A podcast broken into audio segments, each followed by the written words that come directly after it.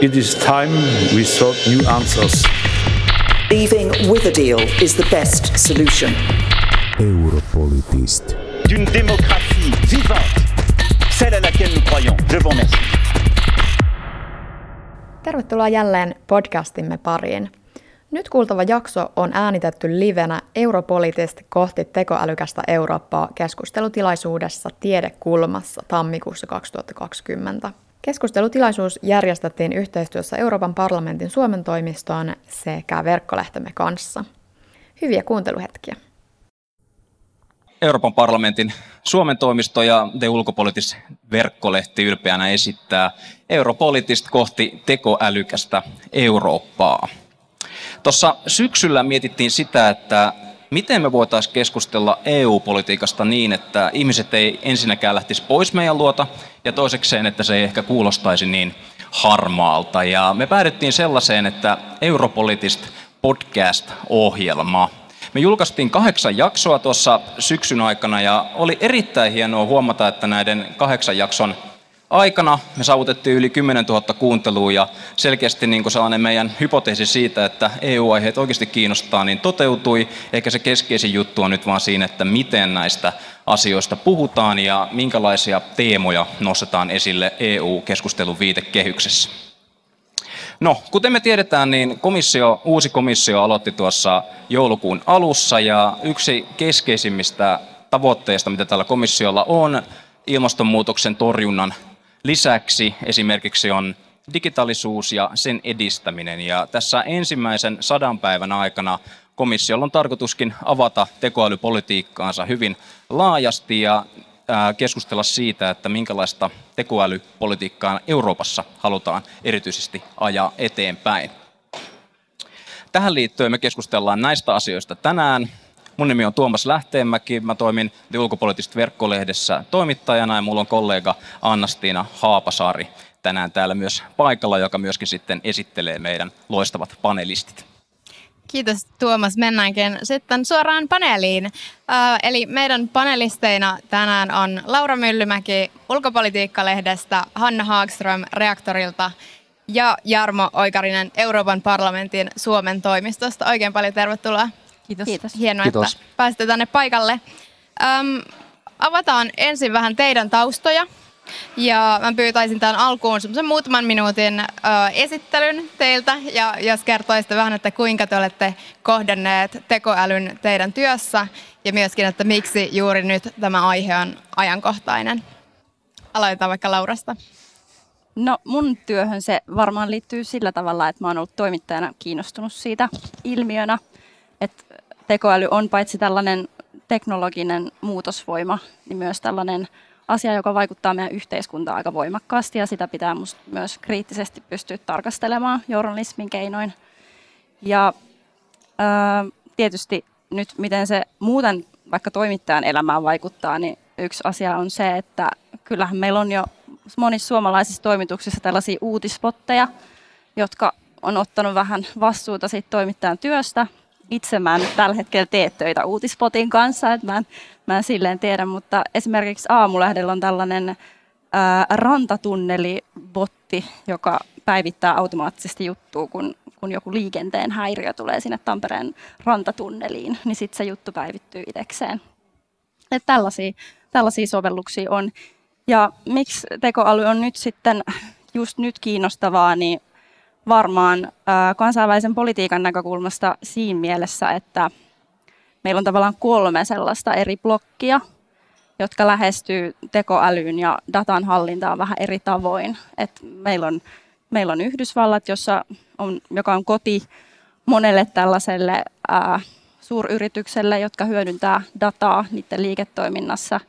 Sitten meillä on Kiina, joka on tällaisen niin kuin autoritäärisen datan hallinnan järjestelmä, eli siellä sitä käytetään niin kuin kansalaisten valvontaa ja tietynlaisena niin kuin kontrollin muotona.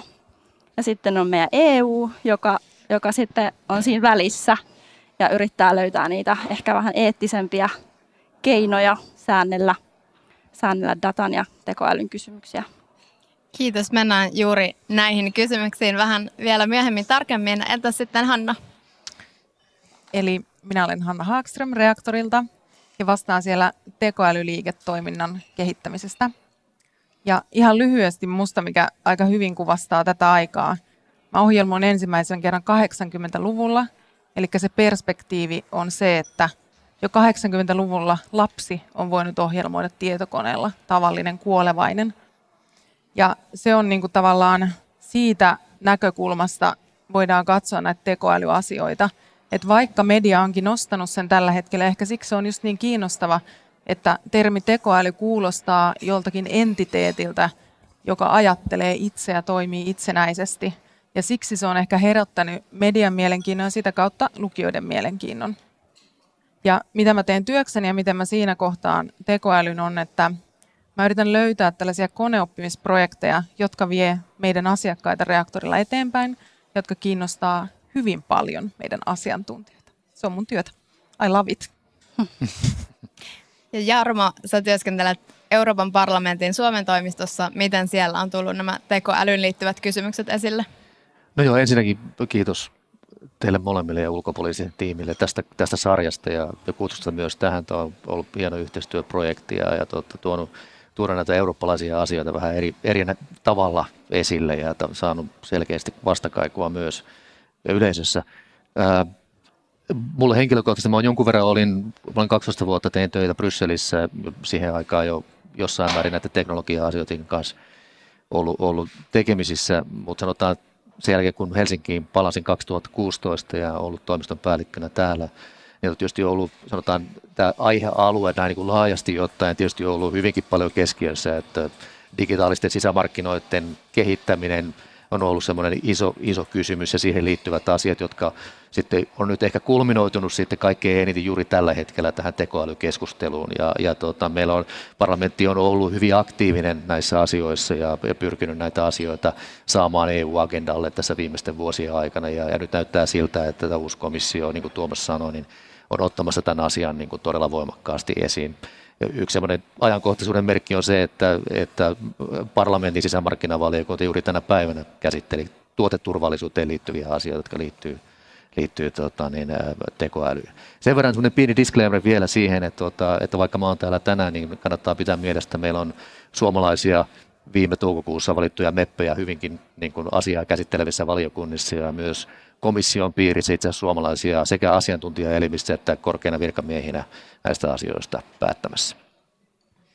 Aivan loistavaa, saadaan varmasti mielenkiintoinen keskustelu aikaiseksi. Ehkä tässä yleisölle sen verran tietoa tästä ohjelmasta, että ensin tässä ensimmäisessä osiossa avataan hieman tekoälyteknologian nykytilaa ja sitä, että minkälaisia muutoksia meidän jokapäiväisessä elämässä on liittyen tähän, ja tässä toisella puolella sitten keskitytään erityisesti siihen tekoälypolitiikkaan ja mahdollisuuksiin, minkälainen tai mitä E U voi, voi tällä saralla tarjota.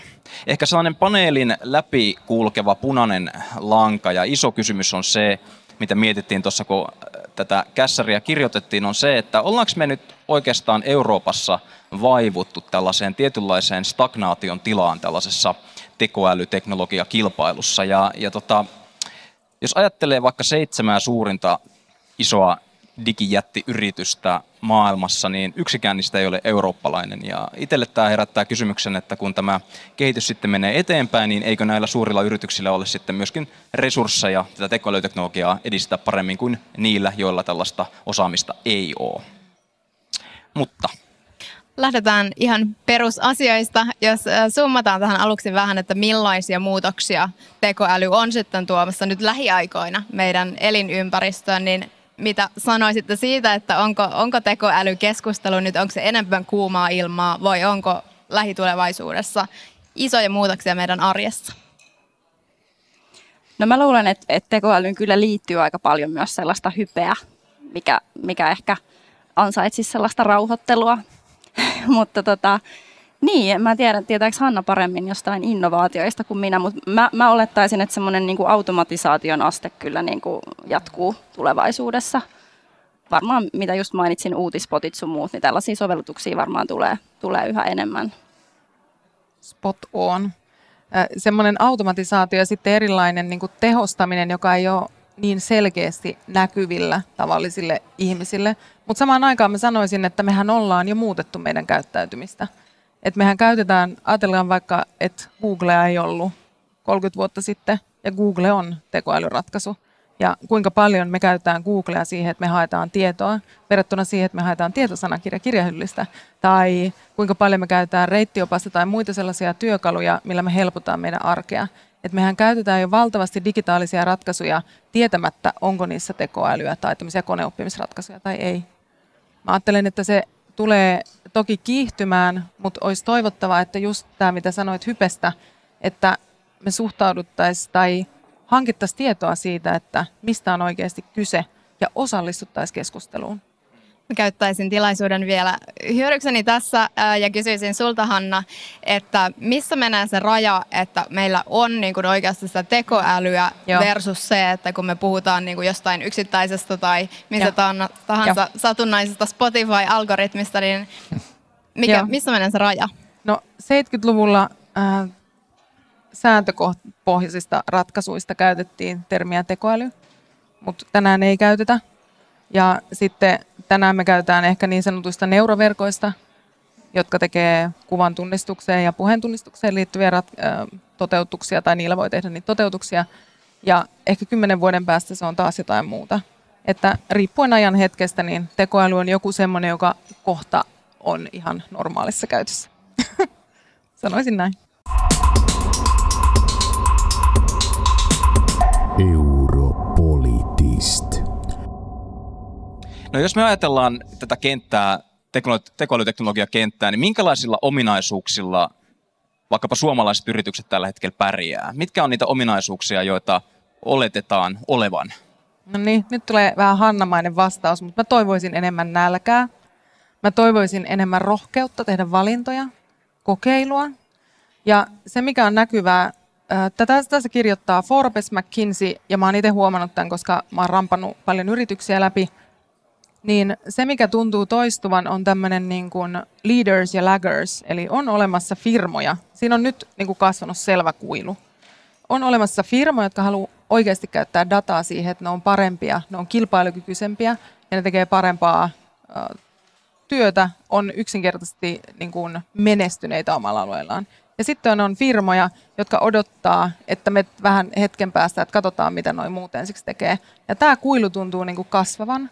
Ja tota, se näkyy mun mielestä niin, että, että se kaikista tällä hetkellä isoin firma hakee enemmän konsensusta eikä riskeeraa. Ja sitten ne toiseksi ja kolmanneksi ja neljänneksi palkintosijoilla olevat, niin ne on nälkäisempiä sen kokeilunsa kanssa, koska niillä on vielä voitettavaa. Minkälaiset yritykset ovat tässä kärjessä?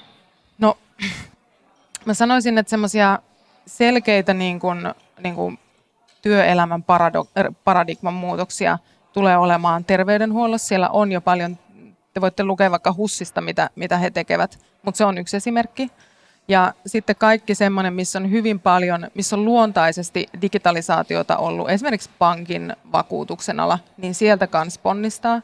Mutta mä väitän, että teollisuus tulee yllättämään. Isosti. Millä aikajänteellä? Et puhutaanko me tässä nyt niinku ensi vuodesta? Vuosista, vai? Joo. Vuosista. Mutta mä oon optimisti. Jos ajatellaan noin maantieteellisesti, niin missä ne ne firmat on, joita, joita me nyt seurataan. Ehkä niitä keskisuuria sitten, jos tiedetään jo, että missä ne jätit ovat ja mitkä ne ovat. Mm. Mä mietin, että voiko sellainen firma, joka saa vaikka ruoan myynnistä liikevaihtonsa, niin voiko se olla disruption edelläkävijä? Se on ne kuitenkaan niiden, niin kuin, että ne, jotka on, mun mielestä sen takia niitä edelläkävijöitä voi vähän katsoa, eli Amazon, Google ja Facebook, että niiden business on hyvin erilainen. Milloin Facebook syntyi? Sitä ei ollut kolmekymmentä vuotta sitten. Ja nyt se on tuommoinen jättiläinen. Eli ne on todennäköisesti uusia pelaajia, joita ei tällä hetkellä ole pelikentällä. Näin mä luulen, mutta pelkkää veikkausta.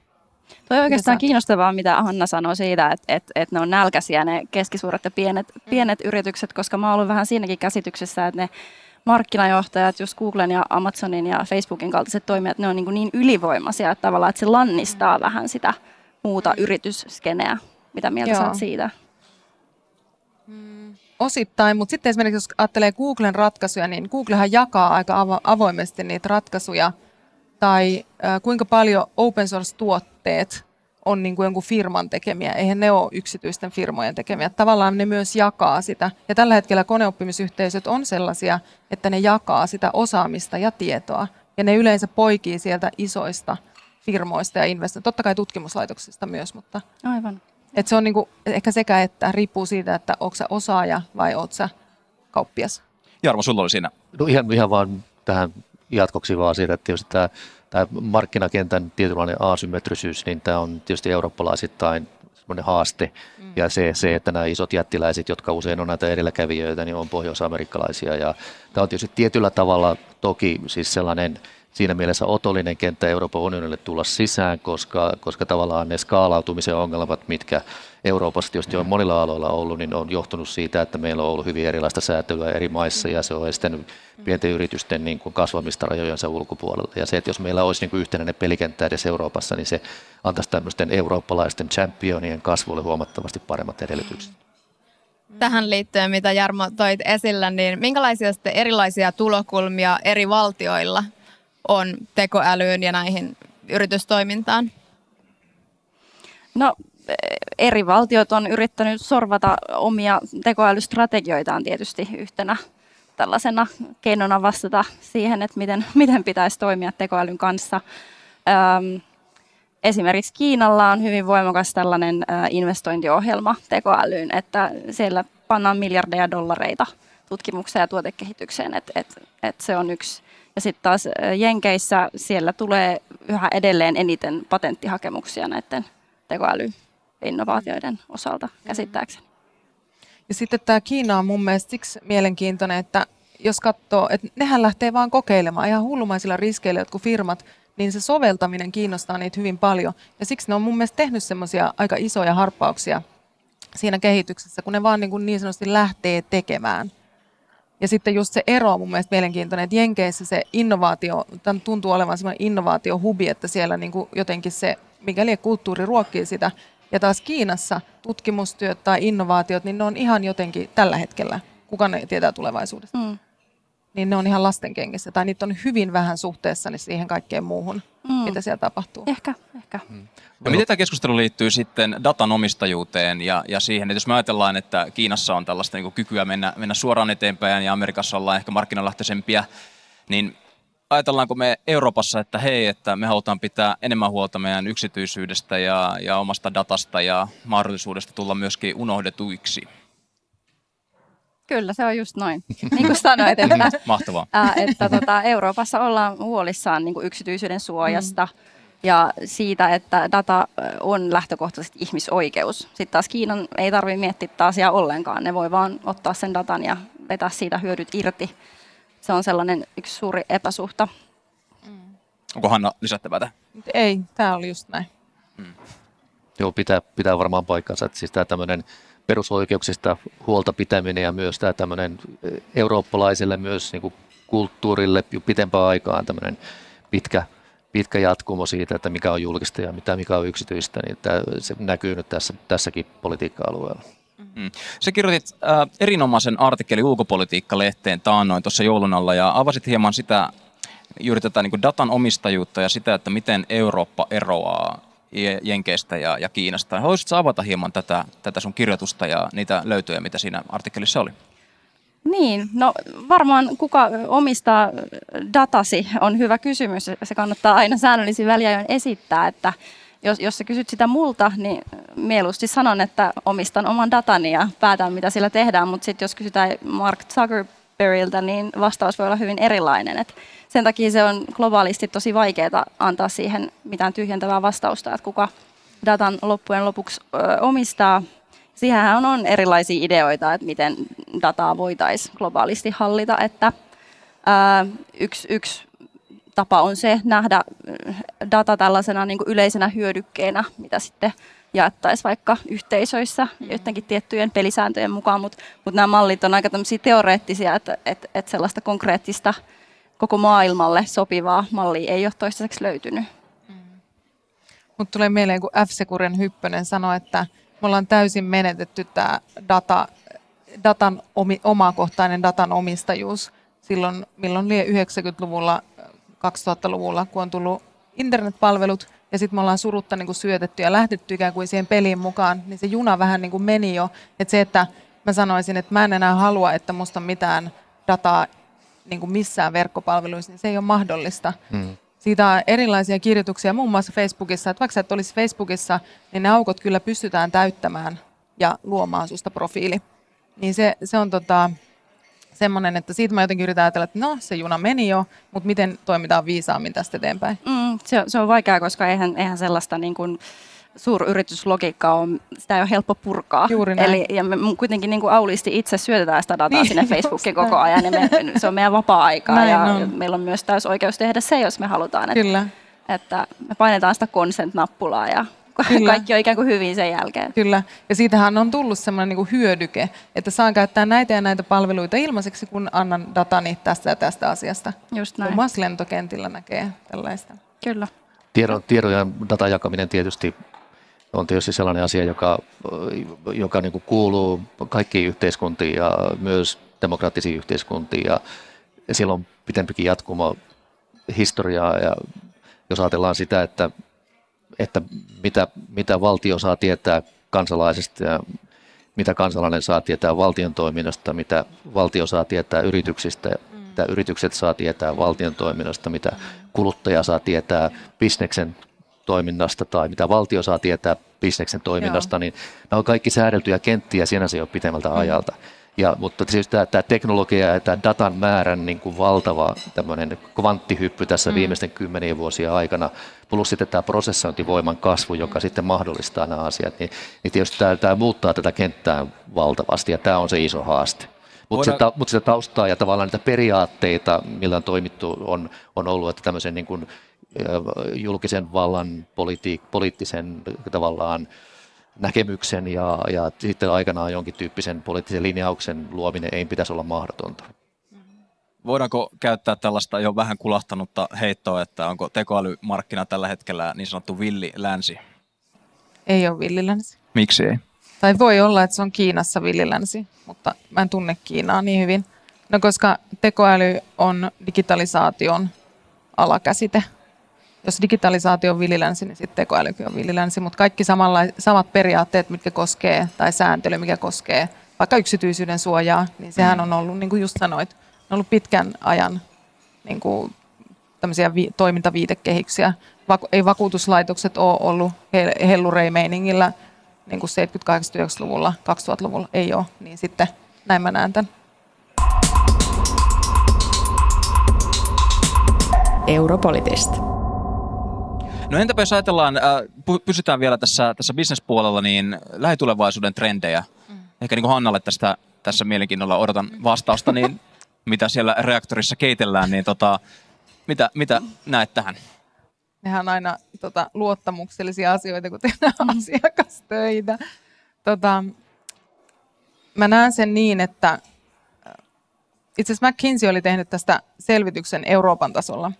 Että mitkä on sellaisia, minkä takia näin kuitenkaan, me ollaan puhuttu nyt ainakin mun näkökulmasta pari vuotta erittäin intensiivisesti tekoälystä, mutta kuitenkaan semmoista niin kuin valtavaa skaalautumista ei ole tullut.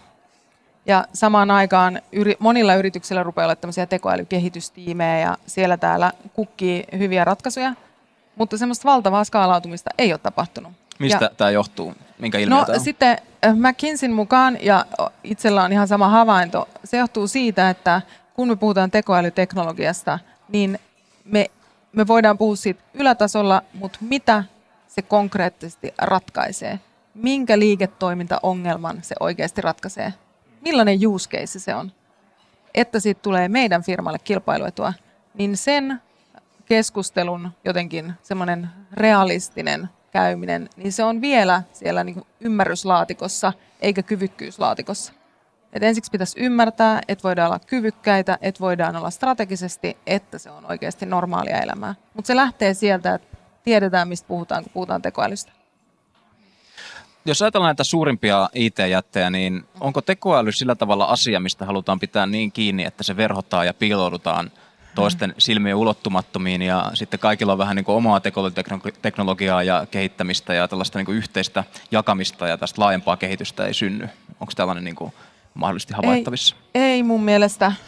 Pikemminkin näkisin, että tällä hetkellä se on ihan päinvastoin, että osa niistä, vaikka sanotaan, että neuroverkkopuolen tai sanotaan konenäköpuolella on paljon niin kuin erilaisia ratkaisuja, joita ei ole niin kuin yksityisen firman mitään järkeä lähteä tekemään scratchista. Ja ne on avoimesti saatavilla, niitä voi opiskella, niitä voi ottaa käyttöön. Ja, ja mä en usko, kun tämä tämmöinen koneoppimisyhteisö, tekijäyhteisö on syntynyt, voi olla, että jonain päivänä meillä on kaupallisia ratkaisuja, jotka on niin kuin ylivoimaisia, mutta tällä hetkellä niin ei ole. Tällä hetkellä se on avointa lähdekoodia ja jakamista, oppimisen jakamista. Tähän ehkä voisi lisätä sen, että kuitenkin algoritmien kohdalla puhutaan usein siitä, että ne on tämmöisiä mustia laatikoita, mm-hmm.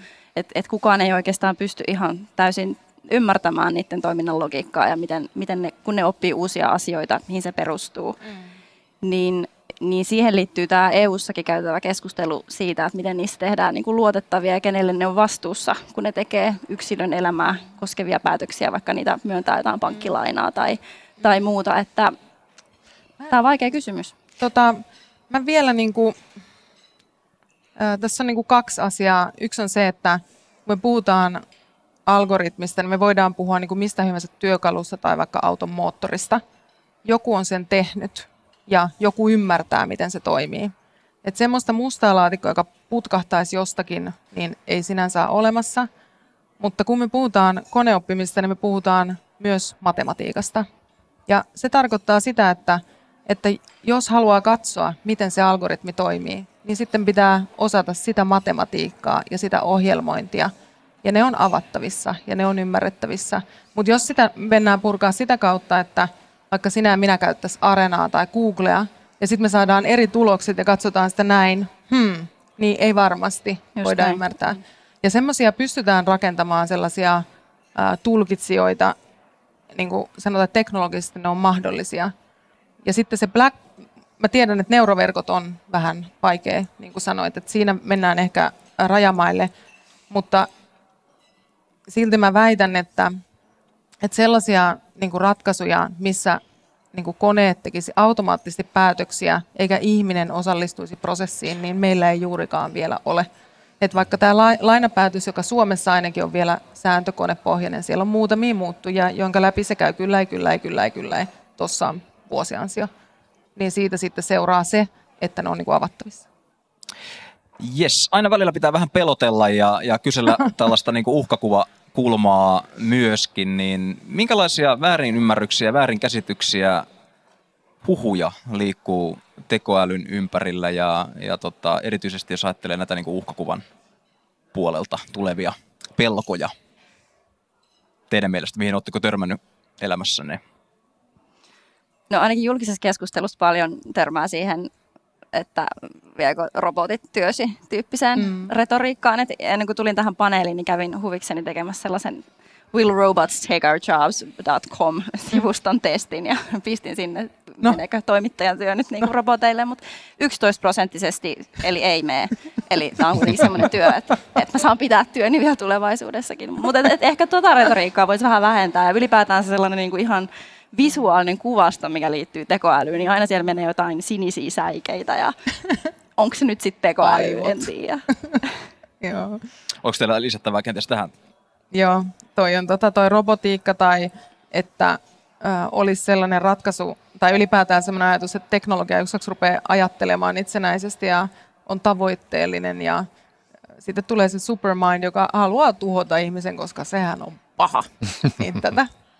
Ja sitten ähm, semmoinen niin kuin huoli siitä oman olemisen ja työn merkityksellisyydestä. Sieltä se tulee. Jarmo, onko sun? No joo, tässä on, puhutaan tämmöisestä alueesta, joka, joka on niin kuin tämmöinen tienraivaaja-ala, joka, joka menee vielä vauhdilla eteenpäin. Että tietysti aina tällaisissa tilanteissa niitä, niitä pelkoja ja epävarmuuksia niin kuin on monella sektorilla. Mutta tietysti varmasti niin kuin se on selvää, että jos, varsinkin jos laajataan tälleen niin kuin kapeasta tekoälyajattelusta tähän niin koko digitaaliseen murrokseen, niin tällähän on valtava isoja yhteiskunnallisia vaikutuksia, jotka on myös ihan oikeasti vaikeasti ennalta arvattavissa. Ja, tota, ja, ja sen takia nimenomaan tämmöisen niin kuin poliittisen, poliittisen päätöksentekijöiden näkökulmasta, niin se on tietysti yksi asia, jolla pyritään vakaa, niin kuin tämmöinen, vakaa talouskehitys, sosiaalinen koheesio ja, ja poliittinen vakaus ja kaikki tämän tyyppiset asiat liittyy myös mukaan. Sitten meillä on tietysti nämä tämmöiset erilaiset eettiset kysymykset, jotka liittyy siihen, että, että voidaanko tekoälyä käyttää väärin, voiko koneet mm. tehdä vääriä päätöksiä, kuka niistä on vastuussa. Meillä oli ihan oma keskustelunsa tuolla tota, niin sotilasteknologian puolella siitä, että voiko olla itse päätöksiä tekeviä aseita olemassa ja voiko niitä kehittää ja, ja, ja millä perusteella, näin poispäin. Että, et kyllä tämä, tämä niin kuin leviää hyvin laajalle alueelle sitten, kun tätä asiaa alkaa niin kuin potentiaalisesti niin kuin keskustelemaan, että mitä uhkatekijöitä on. Ja, ja tietysti jos ajatellaan yhteiskunnallista päätöksentekoa, niin, niin sen täytyy jollakin tavalla pystyä varautumaan näihin samalla, kun sitten pitää yrittää ymmärtää sitä, että tämä on myös valtavan potentiaalinen niin kuin kehityksen ja, ja, ja hyvien asioiden lähde sen lisäksi, että se on, se on suuri bisnesmahdollisuus Euroopalle jatkossa. Oliko Hanna ja sitten Laura? Aha, joo, haluan vielä lisätä. Itse asiassa se, mikä mun mielestä on ihan aito, semmoinen mun henkilökohtainen huoli on niin sanottu totuuden jälkeinen aika, eli, eli tota, trollibotit, bottitehtaat, semmoinen, että luodaan sellaisia uutiskuplia, joita ei oikeasti olemassakaan, ja luodaan ihmisiä, jotka uskoo niihin uutiskupliin, jotka ei ole millään tavalla todellisia. Mun mielestä se on semmoinen, mikä mun mielestä on hirvittävää, että nämä, jotenkin nämä tietyt platformit on, on lähteneet elämään niiden ihmisten kautta omaa elämäänsä, ja sitä voi ruokkia todella hyvin väärillä tavoilla. Tämä tämmöinen manipulointi, niin tämä tietysti Joo. on mikä, mitä nyt on nähty tietysti niin jo, jossakin tilanteessa jo aikaisemmin, Kyllä. ja mistä keskustellaan nyt Yhdysvalloissakin. Niin tota, tämä on tietysti uhka, uh, potentiaalinen uhka demokratialle, mutta, mutta mahdollisesti myös hallittavissa. Tekoäly voi myös auttaa hallitsemaan näitä asioita. Kyllä, näin on. Täytyy palata vielä tähän tematiikkaan varmaan uudestaan, mutta vielä pari pykälää taaksepäin. Jarmo, sanoit siitä tekoälyn käytöstä sotilaallisessa käytössä, niin se on kyllä todella iso sellainen ihmiskunnan eettinen kysymys, että mitä sille tehdään. Ja, ja tässä mielessä esimerkiksi näissä ää, kansallisissa ää, tekoälystrategioissa on vähän eroja, että Euroopan sisälläkin Saksa ja Ranska suhtautuu tähän kysymykseen vähän eri painotuksiin. Ranskalla tämä on siellä sellaisena prioriteettina, mutta Saksa ei käytännössä mainitse asiaa hmm. siinä paperissaan. Et, et se, on, se on mielenkiintoista, että odotan kyllä, mitä von der Leyenin tota, komissio saa aikaan. Se on varmasti yksi niistä asioista, joihin tullaan ottamaan kantaa. Että parlamentin omissa kannanotoissa on jo ollut, ollut mukana. Tämä on yksi sellainen selkeästi kysymys, joka, että halutaanko siihen vetää niin kuin selkeä raja, että tälle sektorille ei mennä vai, vai jätetäänkö ovi auki. Europolitist. Hyvä, että nostitte tämän esille. Siirrytäänkin seuraavaksi vähän vielä enemmän tarkastelemaan E U:n roolia tässä tekoälypolitiikassa.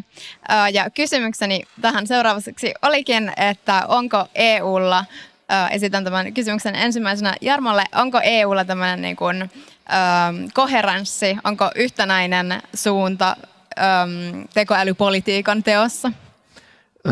No, se vähän riippuu vähän mistä, mistä vinkkelistä sitä katsoo, että tietysti voi sanoa, että se, jos katsotaan tämmöistä isoa kontekstia ja, ja sitä, että kuinka tähän digitalisaatioon kaiken kaikkiaan on, on E U:ssa panostettu, niin, niin voi sanoa, että aika paljon on jo tehty. Ja, ja, ja tässä viimeisen vaalikauden aikana niin kuin digitaalisten sisämarkkinoiden osalta on niin kuin valtavan paljon saatu aikaa. Tämä koko digitalisaation kenttä, niin sehän kattaa hyvin paljon samoja alueita kuin mi, mi, mihin tekoäly sitten koskee. Että se liittyy, liikkuu sieltä niin kuin ihan näistä arvoista ja yksityisyydestä ja sananvapaudesta sitten jonnekin ihan turvallisuuteen, kyberturvallisuuteen ja kilpailupolitiikkaan ja teknologian kehitykseen ja, ja E U-tutkimuspolitiikkaan ja näin poispäin. Ja, ja siellä on paljon niitä rakenteita on tehty tämän digitaalisten sisämarkkinoiden osalta, jotka sitten tulee niin kuin auttamaan myös niin kuin suhtautumista ää, tekoälyyn. Mutta tietysti jos ajatellaan ihan spesifisti tavallaan tätä niin kuin tekoäly tavallaan keskustelua, niin, niin siinä suhteessa varmaan semmoinen ensimmäinen E U:n, E U:n toimenpide oli, oli itse asiassa lähti parlamentista liikkeelle kaksituhattaseitsemäntoista, jolloin,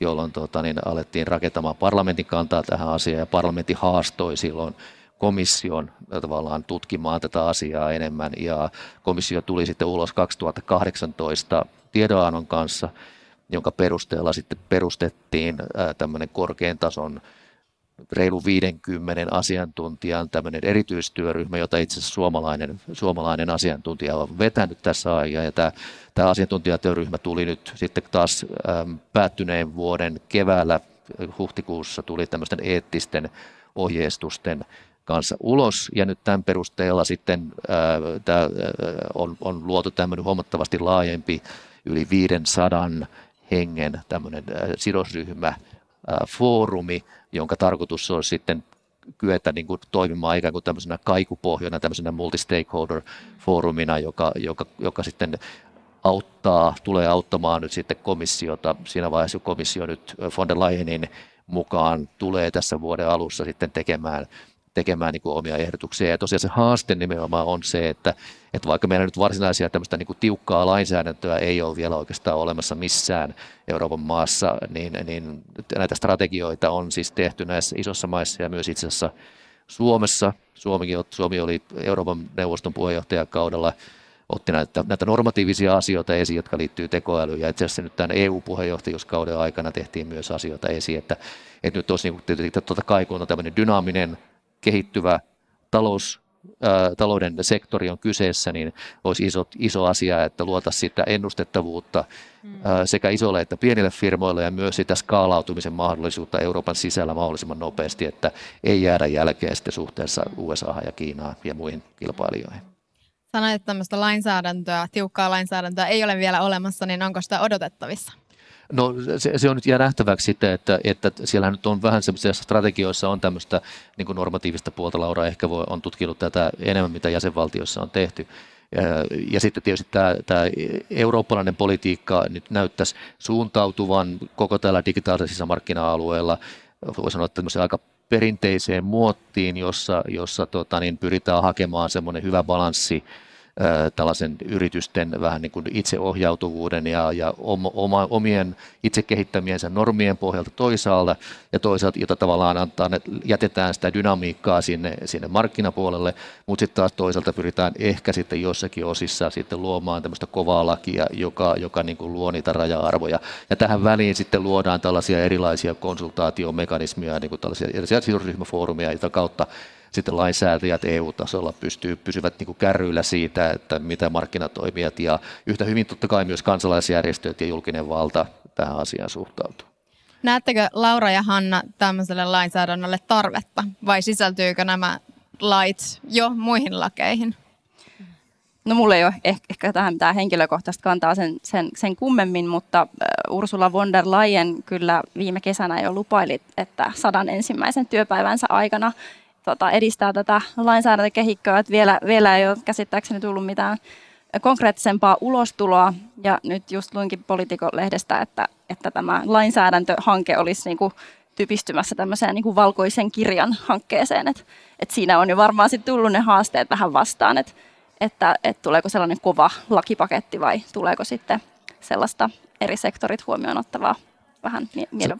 Sata päivää on aika haasteellinen aika. Aika haarukkaa, että tämä valkoinen kirja toki on niin kuin tavallaan tapa käynnistää niin kuin keskustelu sitten tavallaan siitä tarkemmasta lainsäädäntökehikosta, joka joskus voi sitten tulla aikanaan. No jos Hanna, tuossa jos ajatellaan elinkeinoelämää ja, ja ylipäätään bisnestä, niin vasemmalla puolella se istuu nyt E U-edustaja, niin minkälaisen viestin haluaisit tässä antaa hänen suuntaansa, jos ajatellaan niin kuin yrityskenttää ja sitä, että kuinka Euroopassa voisi tekoälyteknologian markkina kehittyä, niin, niin. Jotain pääpointteja. Joo, kun mä mietin just sitä, että mä mietin sitä Kiinaa ja U S A:ta, mä mietin, että siellä ne, niin tiettäkö, juoksee jo. Ja me niinku tässä suunnitellaan, että pitäisikö ottaa muutama askel. Niin mä, niinku, mä niinku ajattelen silleen, että reguloidaanko me nyt jotain, mitä ei oikeastaan vielä edes oikein tapahtunut. Että et jätetäänkö me sille niinku innovoinnille riittävästi tilaa sen sijaan. Niin se on se, mitä mä niinku tässä ajattelen. Sitten toi oli hyvä kysymys toi, että et sisältyykö se jo joihinkin. Esimerkiksi Suomessahan tämä yksityisyyden suoja on ollut mun näkökulmasta ainakin hyvä. Sitten G D P R on pikkusen niin kuin isompi siitä vielä, ja G D P R sinänsä mun mielestä on hyvä asia. Ö, mutta kuinka paljon se, sen niin kuin tämmöisen sisällöllisen, niin kuin, että minä omistan datani ajatuksen alle sisältyy tämmöisiä sääntöjä, niin voisiko ne olla tämmöisiä periaatteellisia eikä lainsäädännöllisiä? Sitä mä niin kuin tässä mietin. Sen verran, sen verran tuohon vaan, että tietenkin tota, siis tämä, tämä problematiikka on tietysti... Mä en tunne hirveästi teidän lainsäädäntöjuttua. Joo, siis, jos sitä, se on siis vasta kehit, kehittymisen asteella. Sitä me odotamme nyt sitten kaikki sitä, että mitä komissio tulee esittämään. Mutta ihan vaan siis tämmöisenä niin kuin yleisenä, yleisenä tasona tietysti Euroopan politiikasta liittyen tällaisiin kehittyviin teknologia-aloihin, niin kyse tietenkään ensinnäkin se, että, että, se, että sen eurooppalaisen lainsäädännön tehtävä on niin kuin auttaa. Kukaan ei halua, että siis eurooppalaisista poliittisista päätöksentekijöistä, että Eurooppa jää kehittyvissä teknologioissa jollakin tavalla muiden jalkoihin. Että se, se lainsäädännön tarkoitus on edesauttaa tavallaan tämän, tämän talouden sektorin kehitystä. Ja se on se toinen puoli. Ja sitten toinen puoli on se, että se lainsäädäntö, toki mitä potentiaalinen lainsäädäntö, katsotaan nyt sitten mitä sieltä tulee, mutta se potentiaalinen lainsäädäntö todennäköisesti ei, ei suinkaan ole niin kuin pelkästään markkinatoimijoiden sääntelyä, vaan siellä on myös niitä hyvin paljon tätä tukevaa toimintaa liittyen E U-innovaatiopolitiikkaan ja E U-tutkimuspolitiikkaan, siihen kuinka luodaan niin kuin edellytykset sille, että, että kun meillä nyt on tällä hetkellä parlamentin tutkimuspääosaston mukaan tuommoinen kolmekymmentä–neljäkymmentä prosenttia maailman tekoälytutkijoista on Euroopassa, mutta silti meillä tämä, tämä, tavallaan tämä liike, liiketoiminnallisesti just meillä niin on jättiläistoimijat Pohjois-Amerikassa just ja näin. Kiinassa, että me pystytään niin kuin hyödyntämään tämä meidän tutkimuspotentiaali juuri niin, että siitä sitä kautta niin kuin kehityksen kautta ja innovoinnin kautta mm. ja luodaan niitä edellytyksiä mm. eurooppalaisille järjestelmille ja, ja tuota, niin, eurooppalaisille toimijoille kasvaa. Mm. Joo, kiitos. Puhutaanko me tässä niin kuin, periaatteessa niin kuin vision puutteesta, että me ei saada tähän niin kuin meidän suureen eurooppalaiseen visioon näitä niin kuin asiantuntijoita mukaan, vaan he katsovat sitten muualle. Me ei ole tarpeeksi kiinnostavia, meidän tarina ei ole tarpeeksi kiinnostava. Niin, mä tiedän, onko se sitä vai onko se myös, myös sitä, että et, et E U:ssa on monta jäsenmaata ja käytännöt on aika erilaisia ja kirjavia. Että et, et tämä on vähän, vähän sama, samanlainen kysymys kuin joku ilmastonmuutoksen hillitseminen, että et oikeastaan yksikkönä E U pystyy paljon isompiin tekoihin kuin sitten jäsenmaat yksinään. Europolitist. No jos, jos ajatellaan, niin onko teidän mielestä todennäköistä, että jos mennään vaikka aikahypyllä kymmenen vuotta eteenpäin, niin me tässä samassa pöydässä tai pöydällä keskustellaan siitä, että onpa E U nytten tekoälyteknologian niin kuin lipunkantaja ja, ja maailman esimerkki siitä, että miten tätä pitää hoitaa. Että onko tällainen skenaario teidän mielestä edes niin kuin mahdollinen? No kyllä musta E U pitää huolehtia tästä ihmisoikeusnäkökulmasta, että kukaan muu ei sitä tee. Että, että Kiina ja Yhdysvallat tekee omia juttujaan ja, ja se, on, se voi olla myös kilpailuetu. Mä vielä mietin hetken aluksi vasta. no, no, kyllähän siis, jotta, niin totta kai asioita voi niin kuin vertailla monilla eri tavoilla, mutta, mutta ähm, kyllähän Eurooppa myös tällaisella tietointensiivisillä talouden mm. sektoreilla on edelleen hyvin vahva ja vahva toimija. Ja, mm. ja se, että miten niin kuin sitten yksittäisillä tavallaan tämmöisellä kapeimmilla sektoreilla sitten tulee tapahtumaan, niin se on vaikea sanoa. Meillä on se ongelma tietenkin verrattuna sanotaan Yhdysvaltoihin ja Kiinaan, että, että meillä on edelleenkin kaksikymmentäkahdeksan tai nyt ensi kuun alusta kaksikymmentäseitsemän itsenäistä jäsenvaltiota, joissa on usein vielä omat kielet ja omat kulttuurit, joka tavallaan niin kuin estää niin kuin tavallaan tämmöisen niin kuin eurooppalaisen skaalautumisen, estää joillakin, jossakin jolta osin, jos puhutaan tällaista kulttuurista kysymyksistä, jotka voi sitten vaikuttaa, tai kielikysymykset voi vaikuttaa siihen ylöspäin skaalautumiseen. Ja tällä voi olla näissä tämmöisissä digitaalisissa ja tekoälyyn liittyvissä asioissa myös merkitystä siihen ja heikentää niin kuin Euroopan mahdollisuutta niin kuin luoda tällaisia pohjois-amerikkalaisiin ja kiinalaisiin jättiläisyrityksiin verrattavia tavallaan mestariyrityksiä sitten mukaan. Mutta mä, kyllä mä silti olisin erittäin luottavainen siihen, että meidän tämä tämmöinen sivistyksellinen, koulutuksellinen, tutkimuksellinen tavallaan pohja on niin vahva ja myös niin kuin on paljon tällaista yrityskulttuuria, joka pystyy sitten tota, näistä, näistä kehittyvistä teknologioista sitten poimimaan ne, ne bisnesideat, joilla niin kuin tehdään, tehdään taloudellista kehitystä, että olisin kohtalaisen luottavainen siihen, että, niin. että tässä mennään eteenpäin. Ja, ja siihen, siihen nyt edellytyksiä pyritään luomaan, ja tämä tietysti E U niin kuin lähtökohtaisesti nimenomaan on luotu niin kuin ylittämään ne kansalliset ja kulttuuriset rajat, ja, ja että varsinkin tällaisella niin kuin, tällä, tällä markkinapuolella se on se, ollut se kaikkein perinteisin asia, että sisämarkkinat on luotu sitä varten, että luodaan niitä skaalautumisen mahdollisuuksia ylöspäin. Mainitsit tuossa kaksikymmentäseitsemän jäsenmaata ja yksi niistä olemme me kaksikymmentäviisi vuotta nytten Euroopan unionin jäsenenä juhlavuosi käynnissä, niin minkälaista osaamista Suomi tuo Euroopan unionin sisällä tähän tekoälyteknologiakeskusteluun tai politiikkakeskusteluun? Mä en tiedä sen poliittiseen keskusteluun, mutta mä vastaan yhtä aikaa tuohon edelliseen ja tähän kysymykseen, että Pohjoismaihin mä uskon ihan täysin.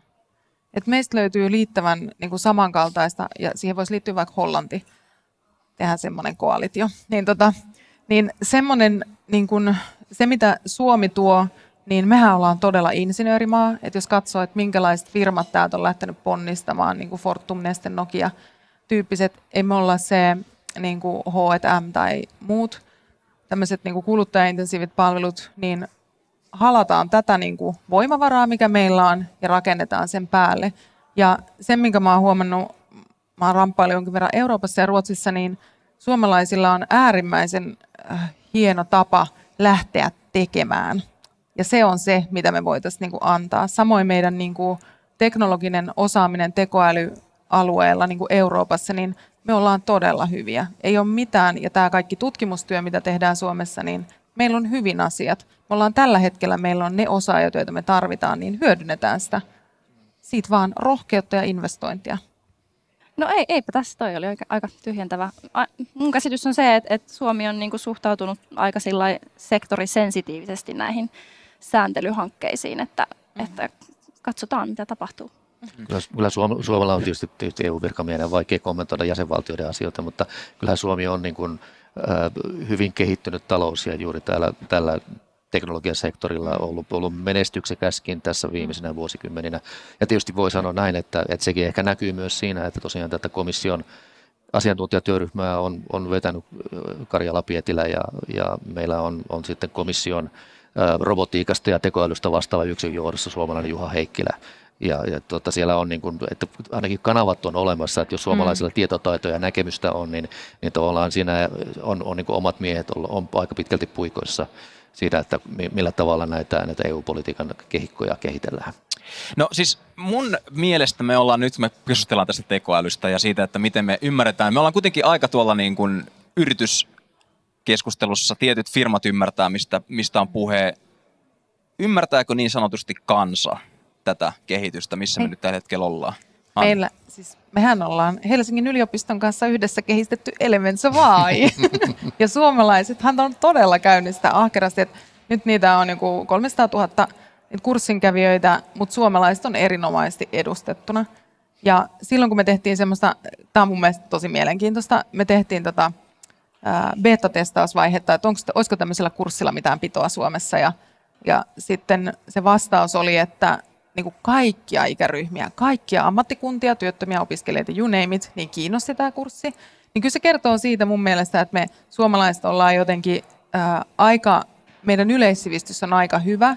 Ja, ja nyt kun olen reissannut jonkun verran, niin, niin voin sanoa, että, että voidaan olla ihan aika ylpeitä tästä meidän yleissivistyksestä. Että täällä ei ole semmoista niin kuin luokkayhteiskuntaa, että, että olisi ihmisiä. Siellä on siis putkimiehiä, jotka tekee tätä. Että täällä ei ole sellaisia niin kuin, niin kuin jotenkin kuplia, että tämä kupla tietää ja tämä kupla ei tiedä asiasta yhtään mitään. Niin me ollaan tässä kyllä hieno yhteiskunta. Hmm. Onko lisättävää tähän? Varmasti hyvä. Siis tämä on tietysti ollut suomalaisten hmm. vahvuus, tämä hmm. yleinen koulutustaso ja tasa-arvo hmm. ja myös sitten totta kai tämmöinen tietynlainen I T-kulttuuri, mikä on sitten sattuneista syistä Suomeen niin kuin aika, aika hyvin, hyvin pesiytynyt. Mutta se erikois tietysti on verrattuna tähän, mikä tuli sitten esiin, on se, että mikä ei pelkästään ole suomalainen asia, vaan tämmöinen eurooppalainen asia, että, että yritys, yritysten kohdalla tietysti on edelleenkin tätä jakoa tavallaan niihin, jotka on näitä edelläkävijöitä ja niitä, jotka Joo. ehkä on sitten Kyllä. jarruttelevat tai ovat varovaisia näissä asioissa. No mutta riittääkö Elements of A I? Mitäs muuta me tarvitaan? Rohkeutta ja investointeja. Niin, varmaan rahaa lisää aina kaikkeen, mutta en mä tiedä, kyllä toi koulutus varmaan, niin kuin, siis vielä jos tähän edellisen lisää, niin se, että kaikki pysyy mukana, niin on, on yksi tapa, mm. hyvin luonteva tapa Suomelle tavallaan osallistaa kansalaisia mm. tekoälyprojektiin. Mm. Näin on. Erinomaista. Tota, tässä vaiheessa olisi mielenkiintoista kuulla, jos yleisöllä on mahdollisesti kysymyksiä ää, meidän panelisteille, voi nostaa kättä pystyyn ja siellä onkin boksissa valmiina henkilö. On, ole hyvä. Joo, okei. Okay. Eli tota, tästä jo vähän äsken sivuutettiin, mutta Suomen kannalta, niin kuin tekoälyn osalta, niin ää, missä alueella voisi olla parempaa osaamista tai miten niin kuin, tilanne voisi kehittyä parempaan suuntaan? Rohkeutta. Kokeilla asioita, joita ei ole ennen kokeillut. Eli nämä ei ole niin kuin mun näkökulmasta teknisiä haasteita. Mun mielestä suomalaista, me, me katetaan se. Ei ole ongelma. Meillä on hyvää osaamista, meillä on hyvää tutkimusta. Mutta mennään alueelle, missä ei ole ennen oltu. ollaan sellaisia liiketoimintaomistajia, sellaisia johtajia, sellaisia tekijöitä, jotka haluaa avoimin mielin kokeilla uutta ja pistää siihen rahaa, jos on semmoinen mahdollisuus. Oliko muita vielä tähän hätään? Miten paljon tota maiden sisämarkkinoiden koko vaikuttaa digitaalisten ratkaisuiden niin menestymiseen? Hyvä kysymys. Ähm, jonkin verran toki, eli jos ajattelee Suomen niin kuin versus vaikka yhdistyneiden kansakuntien tai siis U K tai tota, sorry, United Kingdom ja sitten vaikka Ranska tai Hollanti, niin ne investointimäärät on ihan erilaisia. Eli joo, se sisämarkkina vaikuttaa, että siellä on enemmän kansalaisia, jotka ostaa palveluita ja sillä on sitten seurauksensa. Kyllä jollain tavalla. Jotenkin pääomamarkkinat on kehittynyt eri maissa eri tavalla, että vaikuttaa. Mutta samaan aikaan, kun me puhutaan digitalisaatiosta, niin minkä tahansa voi skaalata kansainvälisesti. Mutta joo, sillä on vaikutus ehdottomasti. Hyvä kysymys oli. Oliko vielä mahdollisesti? Loppukysymyksiin siirrytään. Mua kiinnostaa tosi paljon teidän näkökulma siitä, että jos tämä tekoälykehitys ylipäätään nyt meidän katsojakin kiinnostaa, niin minkälaisista kanavista tai mitä itse seuraatte, kun, kun tätä, tätä kehitystä katsotte ja, ja analysoitte? Onko kirjallisuutta, onko verkkosivuja, mistä tätä tietoa kannattaa, kannattaa löytää? Kuinka spesifisti voi suositella? Tilatkaa Politikon A I Decoded ja seuratkaa sitä uutiskirjettä. Se on ihan hyvä politiikan näkökulmasta. Eli Politico mainittu. Ja. Ää, mä luen tosi tosi paljon kirjoja ja mä luen tosi paljon lehtiä, Ka- niin kuin englanninkielisiä lehtiä, kansainvälisiä julkaisuja. Joo, kaikkien kannattaa tilata Euroopan parlamentin Suomen toimisto uutiskirje ja, ja, tota, ja sitten myös naapurissa olevan komission edustuston uutiskirje ja, ja siitä pääsee aika hyvin eteenpäin. Hei, ja mä lisään tietysti Ulkopolitiikka-lehden. Tilatkaa Ulkopolitiikkaa. Noin. Hei, me ollaan käyty tosi napakka suora keskustelu liittyen nyt tekoälyyn. Mietin vielä, että onko jotain tiettyä asiaa, minkä haluatte antaa läksiäiseksi meidän kuuntelijoille tästä keskustelussa, niin sanotusti pääviesti, minkä viedä kotiin? No, koska tässä on nyt ollut semmoista dystopiaa ja utopiaa tämän aiheen ympärillä, niin mä sanon sen, mitä edesmennyt presidentti Koivisto sanoi, että kun ei tiedä, mitä tapahtuu, niin luotaan siihen, että kaikki käy hyvin tai joku vastaava. Hyvä. Tämä on aika hyvä, hyvä, hyvä merkki. Mun isänäni oli tapana sanoa, että, että ajaa tuota keskellä tietä ja vähän varoen. Että tuota, no, se on tietysti aina, aina vähän suhteessa, suhteessa, mutta tietysti totta kai potentiaalia täytyy pyrkiä niin kuin hyödyntämään ja, ja, ja tämä on tulevaisuuden suunta ja, ja siinä on Euroopan oltava mukana. Mutta tietysti näihin sanotaan, että siinä ei kannata sitten heittää niitä asioita sitten sivuun, jotka on meille ollut tärkeitä. Mä peesaan vaan Hannaa ja Jarmoa ja sanon, että tekoälyyn ei liity mitään mystistä, että et siihen kannattaa suhtautua silleen arkijärjellä ja sopivan kriittisesti, mutta avoimin mielin. Erittäin hyvä, hyvä loppulainin tähän tilaisuuteen. Kiitoksia tosi paljon Laura Myllymäki, Hanna Hagström ja Jarmo Oikarinen. Kiitos tästä keskustelusta. Tosiaan Europolitist podcast löytyy Spotifysta ja siellä voi kuunnella lisää keskusteluja liittyen ajankohtaisiin E U-aiheisiin. Kiitos. Aivan loistavaa. Kiitos paljon teille. Kiitos. Kiitos. Kiitos.